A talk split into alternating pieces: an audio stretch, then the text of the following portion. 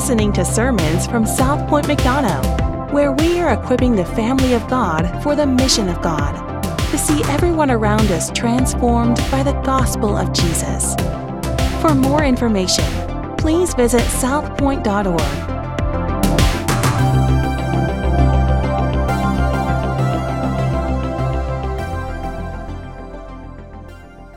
I'm not somebody who has a whole lot of nightmares, at least ones that I really remember.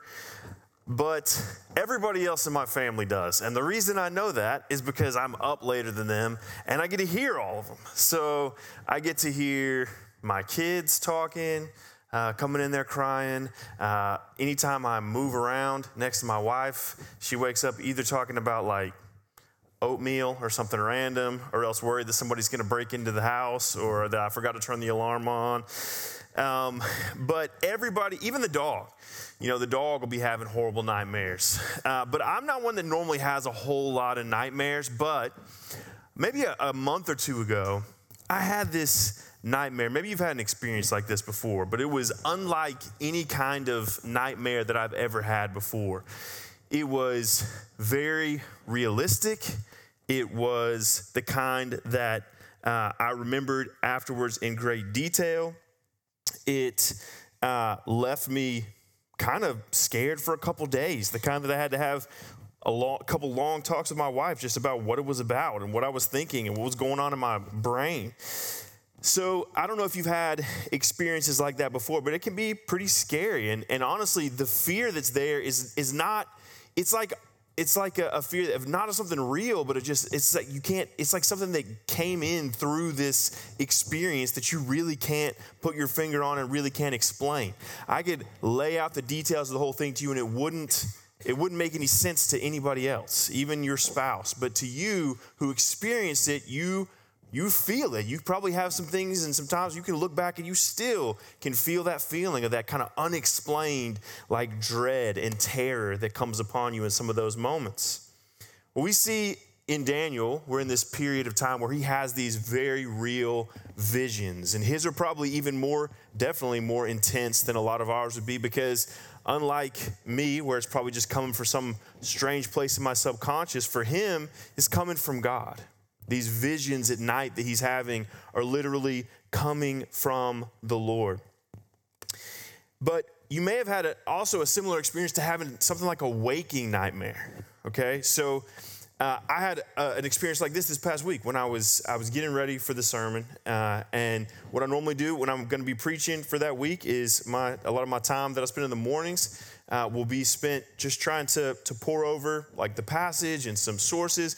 But this morning um, as it does a lot of times. My phone kind of caught my eye for a second. I'm like, well, let me check what the weather's going to be. Uh, and then obviously there's like a little tweet notification on there, and it's like, oh, well, I wonder what so and so's saying. It looks like something really obnoxious. So let me check. Let me check in on that real quick. And then you know, 30 or 45 minutes later, you find that you've just gone down this like text stream or this uh, tweet stream where it's like, well, now for the past 30 minutes, I've seen. Uh, it, I, actually kind of imagine like if C.S. Lewis was writing Screwtape letters today, it's like Uncle Screwtape would be like uh, planning out how the tweets are going to fit the algorithm just to really put you in a horrible spiritual space for that day. It's like, well, let's make sure we throw in a little politics over here. Uh, let's put some obnoxious people who don't know what they're talking about and make sure they say something really obnoxious. Let's throw in some videos of, you know, racial violence and, uh, you know, and, and some horrible some horrible things to just really make him have anxiety and fear as he's starting out his day. This would be a great thing for us to do. And it, it, seriously is like this waking kind of a nightmare because you're sitting there looking, and all of a sudden, after 30 minutes, you, you sit there and see everything that's wrong politically, everything that's, that's wrong with society and with culture. The whole world is going to hell in a handbasket, and there's nothing any of us can do about it. And then it's like, now, Daniel, let's get ready for our sermon. All right, good, good times.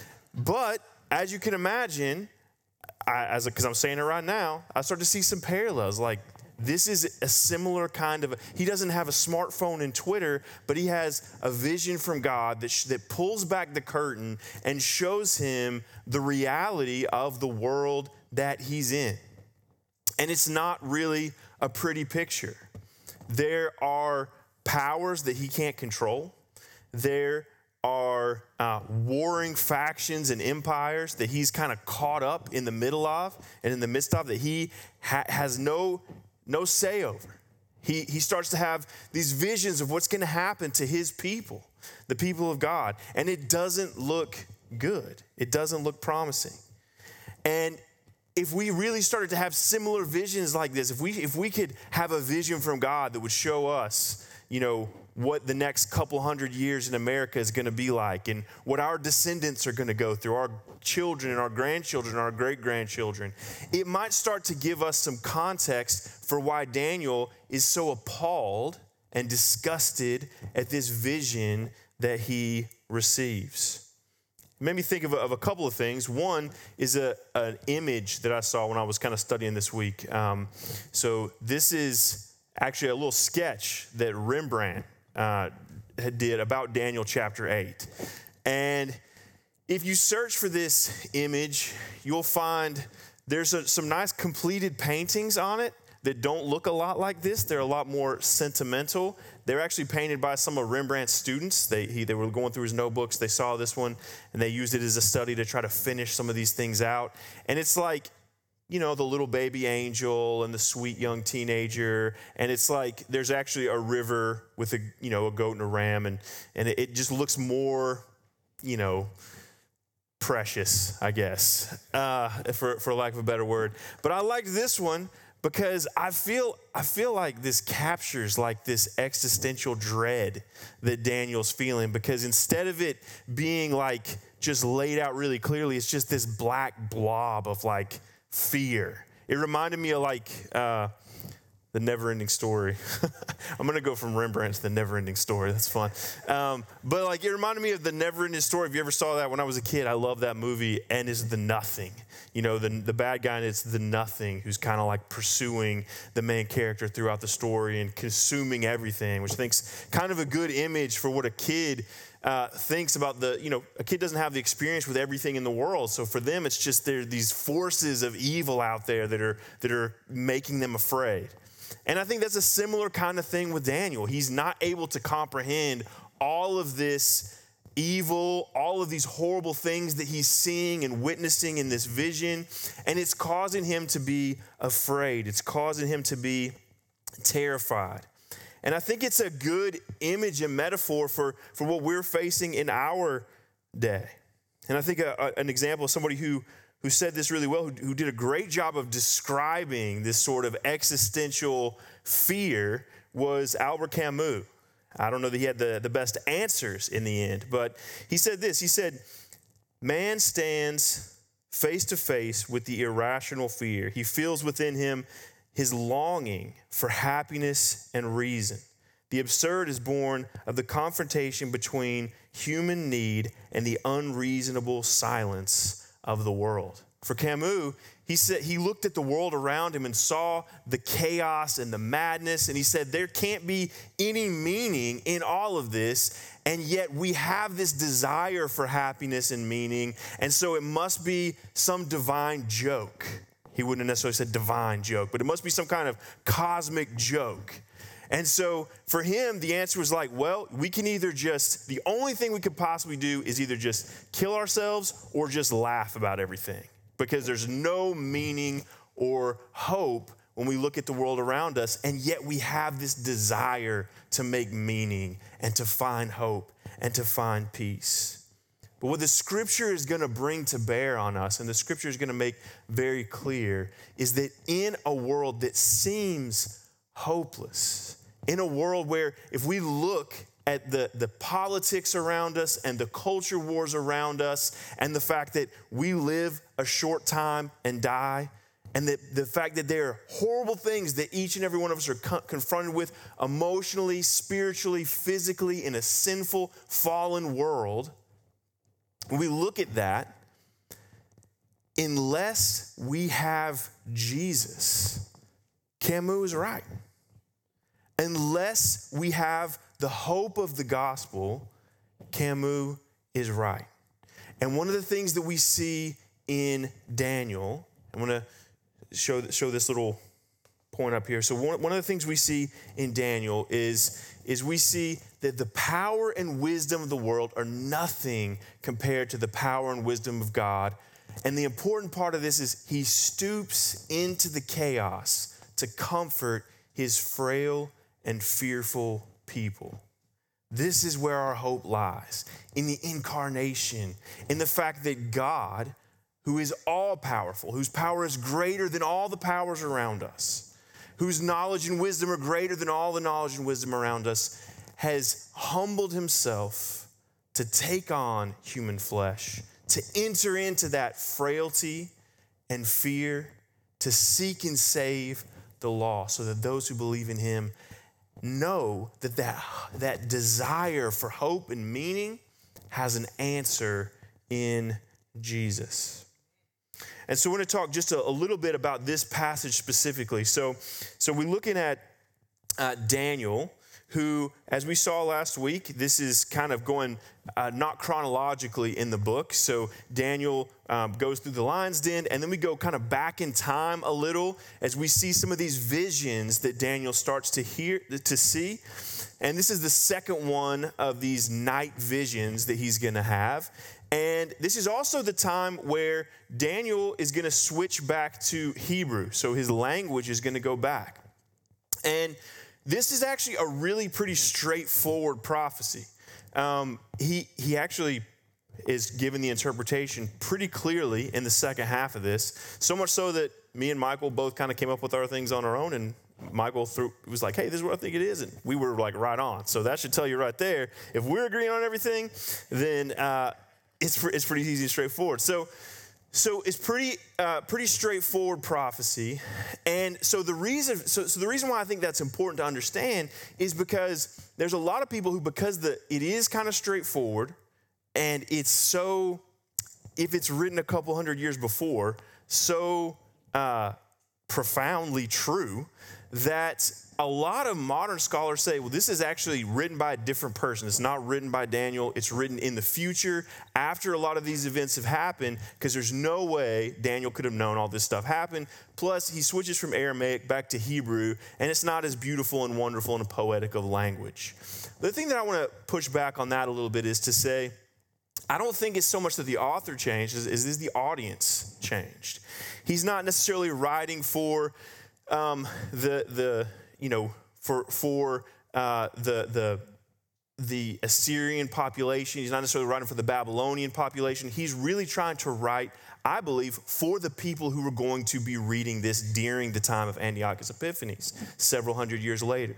So he knows that the people who are going to need this are the Hebrews who are back in Israel, the people who are back there waiting to hear it several hundred years down the road. And so his intention in what he's writing is really going to change. He's wanted to bring those people specifically some encouragement and some hope. And so to me, it's more the audience has changed more so than the author has changed.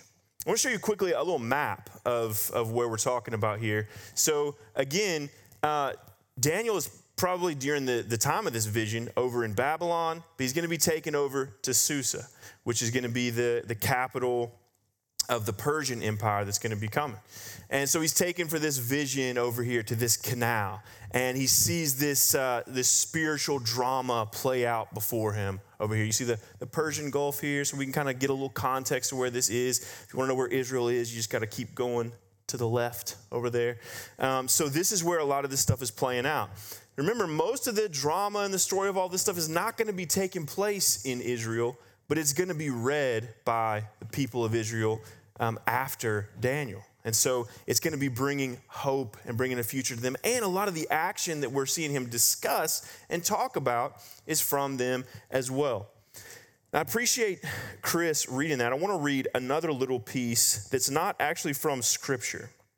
This is actually from the Apocrypha, uh, the Old Testament Apocrypha from the book of Maccabees. Okay, so, um, and let's bring up this second slide here because I think this may be helpful for us. This next slide. Um, a little timeline here, okay? So this will just break it down for us as we're just going to walk through the background pretty quickly before we get into some of the more um, meat of what Daniel's trying to get across to us today. So if we're just looking at, you know, how is this matching up? What's this looking like? So we have uh, the ram. So we have this ram who's making war, and, and uh, that's Medo Persia. So that's kind of two, there's two horns there. One of them's more powerful, one of them's less powerful. This is kind of conglomeration of two empires that existed at the time.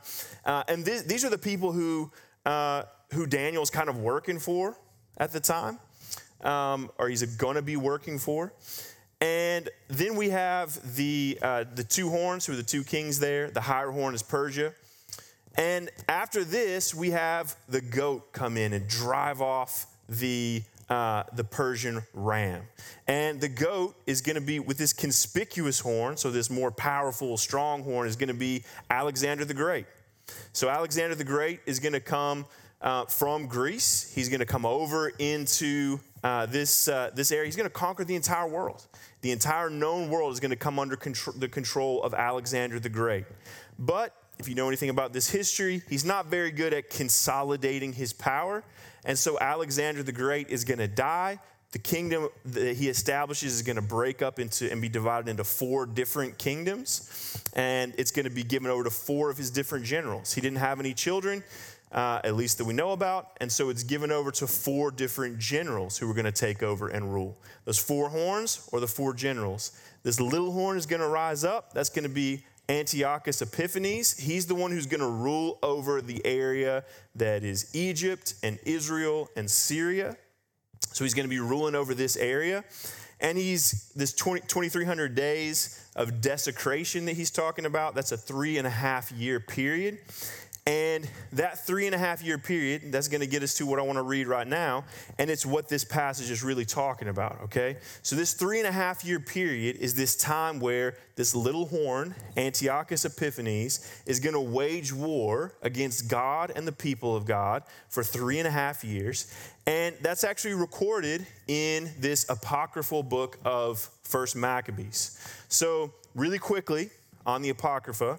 Um, a lot of you may be familiar with New Testament apocryphal books like the Gospel of Thomas and the Gospel of Mary. This is not that kind of Apocrypha, okay? So we're not talking about like heretical, blasphemous type stuff. The Old Testament Apocrypha is basically things that some Protestant denominations and the Catholic Church still include in their canon of Scripture, but Protestants, for the majority, for the most part, including us, would see these as not necessarily part of the canon of Scripture, but can still shed some light on some things historically.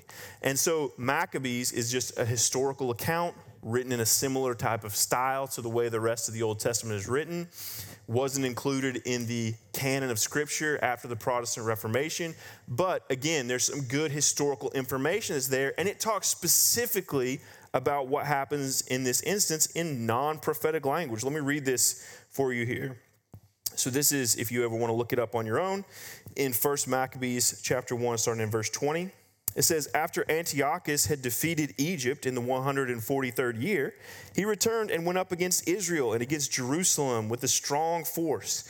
He insolently entered the sanctuary and took away the altar, the lampstand, the light, and the utensils the offering table, the cups and the bowls and the golden censers and the curtain, the cornices, the golden ornament on the facade of the temple, and he stripped it all off. He took away the silver and the gold and the precious vessels. He took all the hidden treasures he could find. Taking this, he went back to his own country and shed much blood and spoke with great arrogance. And there was mourning throughout all of Israel. And the rulers and the elders groaned. Young women and men languished, and the beauty of the women faded. Every bridegroom took up lamentation while the bride sitting in her chamber mourned.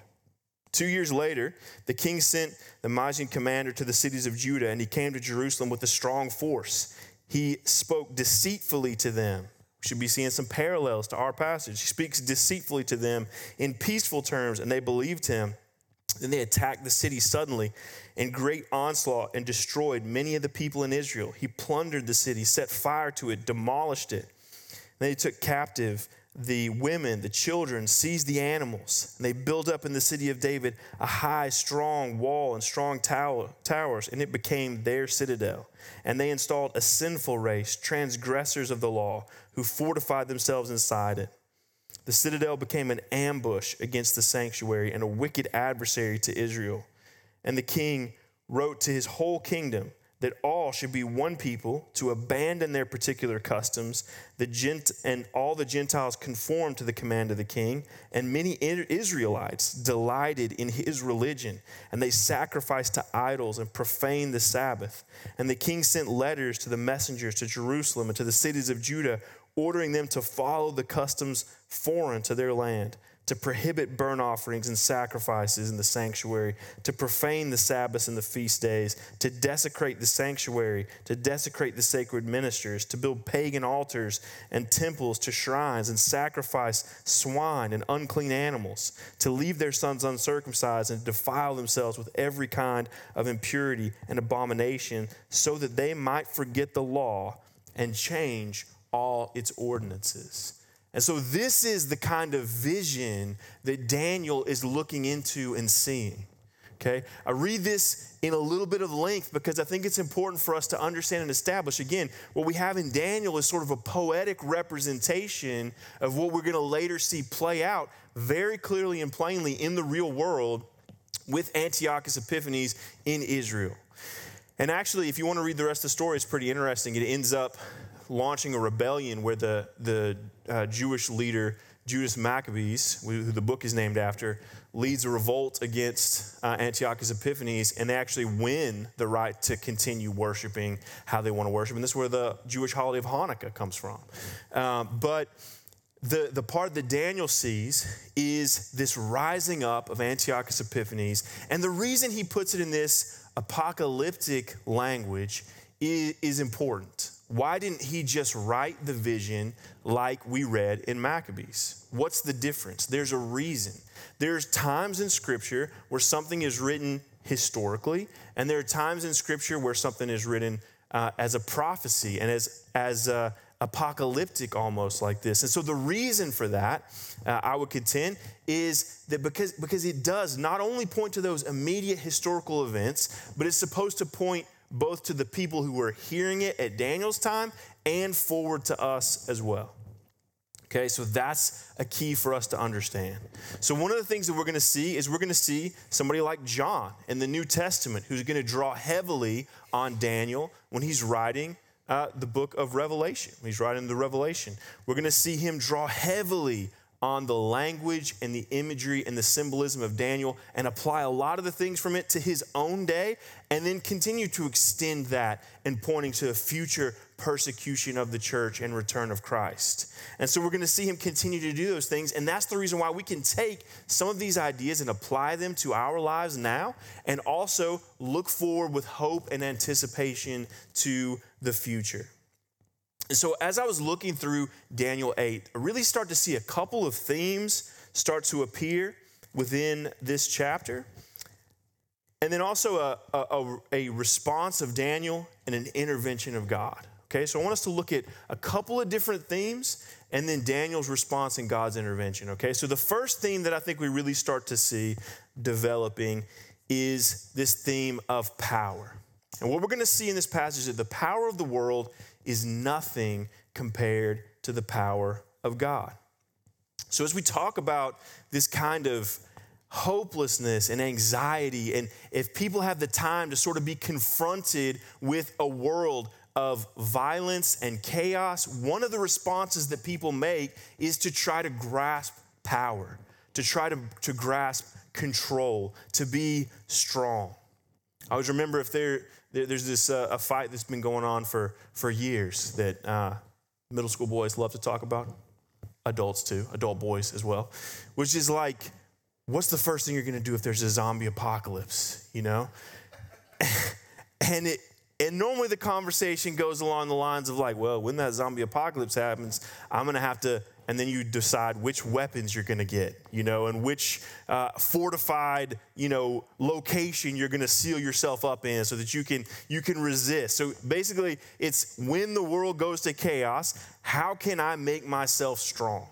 How can I have power to fight against these enemies? And I think that that's a natural response that many people make just to the world around them in general. You know, as I see a world of chaos, how can I make myself strong? Can I have enough money? Can I have enough, um, you know, can I attach myself to the right political party? Can I attach myself to the right job to where I can guarantee that the chaos in the world is not going to affect me? Often, this response to the chaos is to latch onto or grasp after power. We see that uh, power dynamic playing out in verses four through eight as both the per- Media Persian Empire and the Greek Empire fight each other for who's going to be in control, for who's going to have the power. And you can imagine somebody like Daniel saying, Well, at first, you know, I can kind of be in good with some of these guys. You know, I'm, a, I'm an official. I'm, you know, I, am close to a, an emperor. But then that empire swept away. And then he sees the next empire swept away and king rising against king. And we can look at the world and, and the history of it and see that this is the way of the world. One country rises up, another comes up against it, one country falls, another one rises up behind it. Nations war and wage against one another. And it's only the folly of the current generation, every current generation, to think that this is the way that it's always going to be. And I'm secure because I'm in a secure country. But the reality is that that's never been the case. And we have no promise of that being the case in the future either. And here's the thing that I would also contend as a believer and as a Christian we're not to put our hope and trust in even being in a good and powerful country because we have no promise that that is going to endure. We have no promise that this earthly kingdom will stand. We have only a promise that God's kingdom is eternal and will stand. So, what we see in this is that the power of the world is nothing compared to the power of God. So, where does this leave us? Well, we look at Daniel and we see the same thing in us. We look at the world around us. We see countries at war with one another. We see uh, culture changes and culture wars and clashes. And there can be times where you just shake your head and you're like, how am I supposed to make a way forward in this world? What's this world going to be like for my children and my children's children? And we can have this temptation to be it power or knowledge, whatever it is, to try to insulate ourselves. And yet, at the end of the day, the only hope we have is that we serve a God who is more powerful than all the powers in the world. We see him clearly laid out in Scripture, and we see it laid out with Antiochus Epiphanes. He's actually spiritually going to have this, this, this power to contend with God. So we see again that veil pulled back, and we see that even these earthly struggles have spiritual components with them. So Antiochus Epiphanes, yes, he's a king, but by his very name, he's meaning he's contending with or trying to establish himself as a godlike figure here on earth. Now, people have enough sense not to claim that anymore, but people don't have enough sense not to still act like that anymore. And so we have rulers today who are going to set themselves up as above the law, as godlike, as the, the one who can save you if you just do what they want if you just submit to their wisdom and their power. And we see very clearly what ends up playing out with Antiochus Epiphanes that doesn't happen. He's gonna fall. He's not gonna last. He's not gonna save the people. He's not gonna give them the hope and the peace that his power may try to promise. And this poetic language shows us moving to something that applies across the ages, that there will be people who contend with God who shake their fist at God and say, No, follow me. I am powerful. I am strong. And it's up to us in every Christian generation to say that our trust is in the Lord. Our hope is in God. It is in no country and no kingdom or no person, but in God and God alone. So when, when we confronted with this grasping for power, we have two responses. We have a bad response to grasp to try to find our own security, our own hope and some of these other things, or to cling to Jesus, to grasp at Him. We see Daniel grasping at Gabriel in this passage. By extension, he's clinging to God. He goes to Gabriel and says, Explain this to me. Help me understand this. He's looking to God as his strength and as his hope. There's this passage in Psalms, Psalm 68, starting in verse 28. It says, Summon your power, O God, the power, God, by which you have worked for us. Because of your temple at Jerusalem, kings shall bear gifts to you. Rebuke the beasts that dwell among the reeds. Again, we see that image speaking right into Daniel's situation. Rebuke the beasts that I see. They're dwelling in the reeds, the herd of bulls with the calves of the peoples. Trample underfoot those who lust after power, who lust after tribute. Scatter the people who delight in war. Noble shall come from Egypt. Cush shall hasten to stretch out her hands to God. O kingdoms of the earth, sing to God. Sing praise to the Lord, to him who rides in the heavens, the ancient heavens. Behold, he sends out his voice, his mighty voice. Ascribe power to God, whose majesty is over Israel, whose power is in the skies. Awesome is God from his sanctuary, the God of Israel. He is the one who gives power and strength to his people. Blessed be God. That's good news for us that we have a God whose kingdom is in the sky, saying his kingdom is not of this earth. And we have a God who gives us the power that we need to survive as well. The second thing we see as a response in this passage is just scramble for wisdom, this, this striving after wisdom. So the, we'll, we'll end up finding in this passage that the wisdom of the world is nothing compared to the wisdom of God. So, another response to the, the craziness and the chaos of the world is to grasp after knowledge. We think, I have to know, I have to know the future because by knowing, I'll be able to control the future. I need control in my life. I can't trust it to God. I have to know what's going to happen. We see the tendency of people to want to know every detail of what's happening in Daniel or what's happening in the book of Revelation. This I got to know the knowledge so I can prepare and I can be in control. We, we have this desire to, to know. And yet we see very clearly and for specific reasons, both in Daniel and in Revelation, anytime we have these apocryphal type writings or these prophetic type writings, we see God telling people, don't tell them all the stuff. Don't give them all the vision.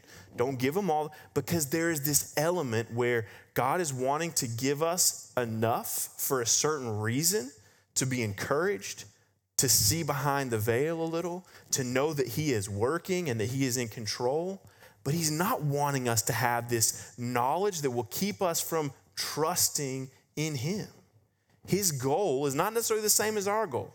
He wants us to look to Jesus. He wants us to trust in God. If he laid out every single detail, every single thing, there would be no re- there would be no need for trust anymore. And so to call us to trust in him, he's not going to give us every single detail of every single thing. He's going to give us what we need. There's plenty of false knowledge that illustrated in uh, chapter 8 and 23. He says, uh, The latter end of their kingdom, when the transgressors have reached a king bold countenance understands riddles shall arise. His power will be great, and not power shall come with fearful destruction, succeed in what he does, destroy the mighty men and people who are the saints, and by his cunning he shall make deceit prosper under his hand. In his own mind, he'll become great. And this definitely points to that immediate context with Antiochus Epiphanes. We saw him doing this, deceiving people, leading people astray. But it points to our own, our own time today. There are, there's tons of fake knowledge out there. There's all kinds of fake philosophy and fake wisdom that you can latch to. There's plenty of people who will take the full end into the story if you just pay them a certain amount or follow them and give them your allegiance. Yet, God's hope is for us to trust in Him, to find our knowledge in Him. He said, It's not the knowledge of the details of the future, the knowledge of me that you need. It's know and understand me. We see in, in 1 Corinthians chapter 3 starting in verse 18, he says, Paul says, Let no one deceive himself. If anyone thinks that he is wise in this age, let him become a fool, that he may become wise. For the wisdom of this world is folly with God. For it's written, He catches the wise in their craftiness. And again, the Lord knows the thoughts of the wise, they're futile. So let no one boast in men, for all things are yours, whether Paul or Apollos or Cephas or the, the world or life or death, or the present or the future, all are yours, and you are Christ, and Christ is God's. So we're not deceived by the false wisdom of the world, but instead find true wisdom and true knowledge in God. False response, false knowledge is seeking after the wisdom and the riddles of the world. The world is full of false wisdom and full of riddles we could chase after and spend a life chasing after. And it's seeking that knowledge to control, to control the future, to control others. Whereas the true knowledge is free and given in abundance from God in grace and mercy. And it's to know God and to know His word and to know His plan. It doesn't cost us anything, it's freely given to us and will change our lives. The final thing we see in this, this passage, we see human frailty and fear. They're nothing when compared, uh, when God stoops to comfort his people. We see Daniel as kind of a stand in for us in a lot of ways in this passage, as, a, as just a man who is afraid, who's sick over this vision that he sees, who can't, can't get peace. He's appalled by the vision. And I, and I hope we can see a little bit more why. Maybe just a cursory, quick reading, we're like, I don't really understand why he's so disgusted and appalled by this vision. But we understand he's literally seeing his people suffering, deceived, led astray, worshiping false gods, the temple being desecrated, descendants of, of the people he knows suffering and dying it starts to make a little bit more sense. And he starts to think there's, there's probably nothing he can even do to bring an end to this. And it may bring this frustration in him to have this knowledge and not be able to use it in any kind of way to stop these things. And so he has this, this fear, this fear of the future, this fear of the world that he's, he's fi- found himself in. We may look out at the world today and think, well, the world could never have been worse. Well, Daniel was feeling the exact same way in his day. We look at the world around us and we see a world full of sin as a result of the fall, as a result of humanity's disobedience and lack of trust in God and doing things their own way and sinning and rebelling against Him. And we still see that today. The, the, the particulars may have changed, but the spirit behind it is the exact same to doubt God and to go our own way, in pride, to, cla- to grasp after power and knowledge for ourselves apart from Him. That is not true power and is not true knowledge. And it plays out by wreaking havoc in our lives and in the lives of people all around us every single day. We see it in poverty, we see it in violence, we see it in disease, we see it in death. We see it in all the things that bring us pain and despair, all the things that could make life meaningless and unbearable if it wasn't for the hope that's given to us in Christ. Nothing demonstrates the, the beauty of the God who stoops into this chaos like the gospel of Jesus Christ. The fact that God is not just standing above it in power, looking to judge us for our sins and just content to let us sit in the consequences of our sinful lives, but instead enters into humanity, enters into creation himself, experiences the fear, experiences the frailty of a physical body so that he can die on the cross, something that he didn't deserve, so that we could have life, so that we could have peace so that we could have the true knowledge of God, so that we could have true power, not of our own, but of the God of the universe who spoke the world into being. That is good news for us. We see in 1 Corinthians, just one page back in my Bible, 1 Corinthians 1 18, for the word of the cross is folly to those who are perishing, but to us who are being saved, it is the power of God. The power of God is this image of the cross. It flies in the face of all human wisdom. How would God dying on a cross be the power that each and every one of us needs? Because it brings power to his people. It topples the mightiest and the most powerful nation. It endures when all of those are gone. Cling to Jesus, cling to his cross. Romans chapter 8.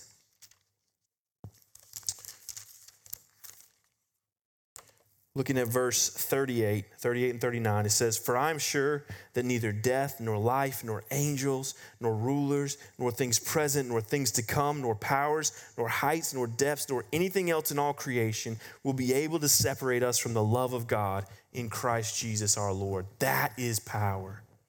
That is power. There's nothing else in the, in the universe that can make that claim. There is nothing, neither no death, no disease, no pain, no powerful person, no power in the world. There's nothing that can separate us from the love of God in Christ Jesus. And it's what we need. We go back to, to Camus saying there's this joke because we've been created for meaning and, and this search for joy, and yet there's none of it in the world. And there's none of it in the world because he's not looking high enough. It's in God and God alone, the one who made the world. And so, in spite of our sin, in spite of the, the, the madness and the chaos we've brought into the world, he still fills us with life and joy and peace in him. And it's his power that will hold on to us and refuses to let us be separated from his love. Not our power, no power in this world, but the power of God in Christ. So we see the end of all this. Daniel, in the last couple verses, he's sick and appalled, like we said. We saw all the things that he saw. We might have that same kind of sickness. We might have that same kind of thing. And yet we see someone who is, is clinging to God. And so the reason I think that's important is because nobody's expecting you to be confronted with everything in the world and just put on a fake smiley face and say, it's fine because I've got God. That's not what anybody's asking. The world is a brutal place. There's horrible things that you're going to face in your life. There's going to be real emotions that you're going to feel in the midst of that. There's going to be questions. There's going to be uh, there's going to be doubts. There's going to be frustrations. There's going to be all of those things. And yet the challenge for us is in the midst of all that chaos, when we can't sleep, when we're sick to our stomach, when we're appalled at the world around us, don't let our focus be on those things for long, but instead turn our eyes to Jesus. Turn our eyes to the plan that God has in Christ. Look to Him. Don't be like Camus says and just say, What is the point? What's the point of all this? The point is Jesus. He's giving, He's waiting. He's giving people time to repent and to turn to Him. He's making all these horrible and sad things come undone because of His kingdom in the world we can be a part of that. One of the most beautiful ways I think uh, it's been demonstrated before or it's been talked about before is in the Belgic Confession of Faith, one of the, one of the oldest Protestant confessions. And uh, it says this it's, uh, it's got this Article 17 on the recovery of fallen man. He says, We believe that our most gracious God, in his admirable wisdom and goodness, seeing that man had thus thrown himself into temporal and eternal death, and made himself wholly miserable, was pleased to seek and comfort him. When he, trembling, fled from his presence, promising that he would give his son, who should be made of a woman, to bruise the head of the serpent and make him happy. He's making us happy in God, giving us life in God. When we throw everything away, he came and sought us out to give us life, to give us joy, to give us happiness. I want to close with this story of this, uh, this, this countercultural vision of God's kingdom and a different kind of happiness being played out. There was a, there was a French pastor named Andre, Andre Trocmé who was a pastor in a town called La Chambon during World War II in France.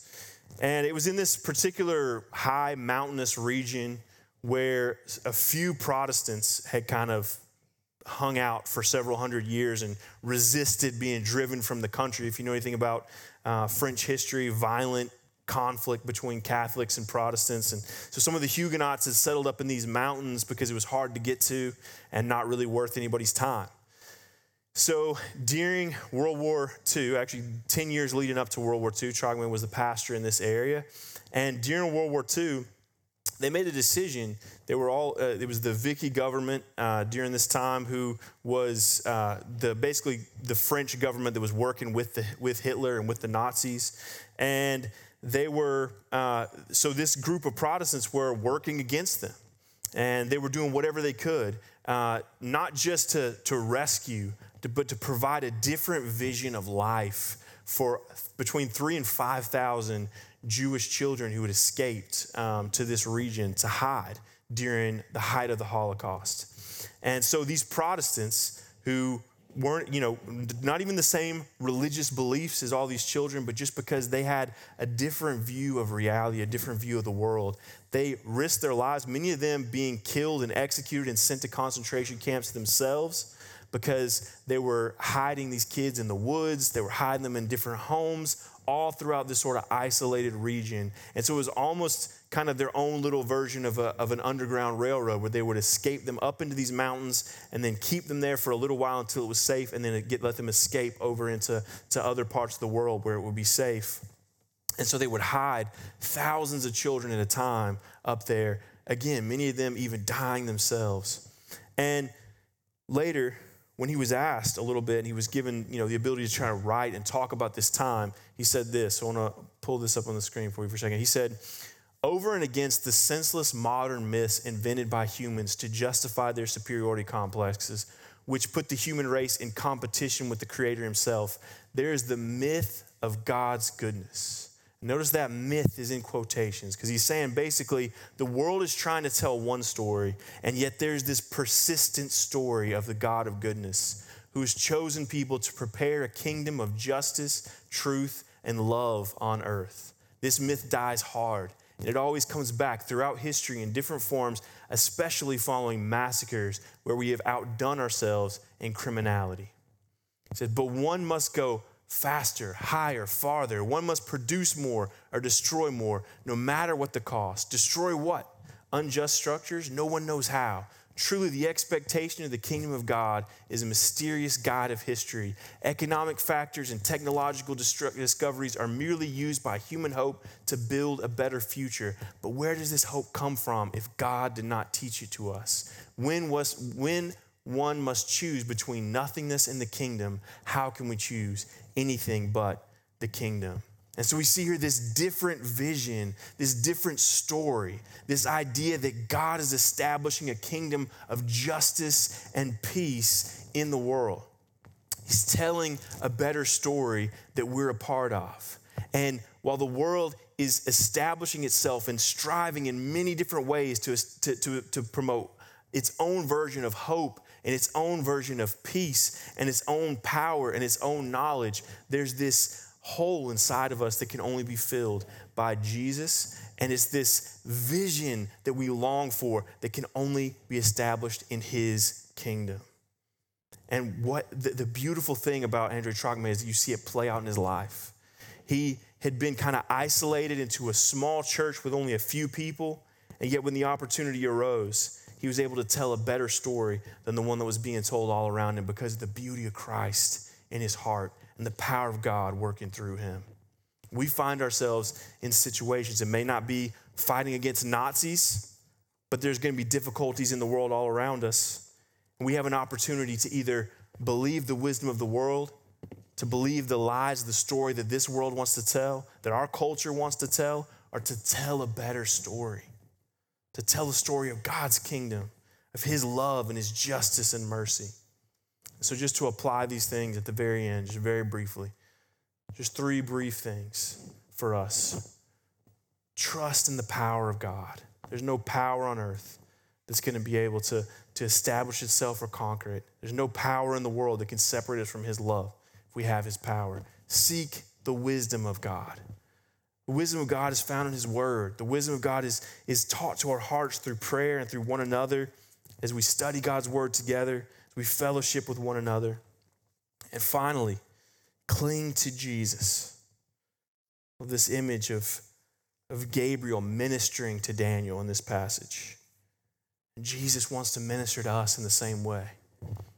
In the midst of our despair, in the midst of our darkness, in the midst of those, those dreams that we wake up in the middle of the night, the anxiety, the fear, Jesus wants to be there to walk beside us in the midst of it, to help us to tell a better story with our lives, to give us that power that we don't have on our own. So cling to Him more than anything else. Cling to Jesus. Each and every week, one of the ways that we remind ourselves to cling to Jesus is by participating in uh, the Lord's Supper, by participating in communion. And so, what we do is we have these stations set up around the room. And what Jesus has told us to do is to, to break bread, uh, symbolic of his body that was broken for us, and dip it into this juice, which is symbolic of the blood that he shed for us on the cross. And we do this in remembrance of him. And so we want to encourage you who are partners or who are believers in Jesus Christ to participate in that, to gather together as, as families. If you don't have a family to gather with, but you would like to hop in with a group of people, our people are more than willing to pray with you, to talk with you about what this means. If you don't understand what the gospel of Jesus is and you've never made a decision to follow him, then, then talk to somebody. Grab myself or grab one of the other pastors or you know, talk to somebody about what the gospel is and, and how you can have hope in Jesus as well. And so, what we're going to do is we're going to take a time in, in just a moment. Uh, and right where you're going to stand and come down the aisles to these different stations, two in the front, two in the back, and we're going to participate in this time of communion together. So let me pray, and then we'll go and do that. God, thank you so much for this time together. Thank you for your word. Lord, I pray that you would help us to cling to you. Lord, the world can be a very scary place. People vying for power, people vying for control. Most of all, there are lies that are vying for our hearts.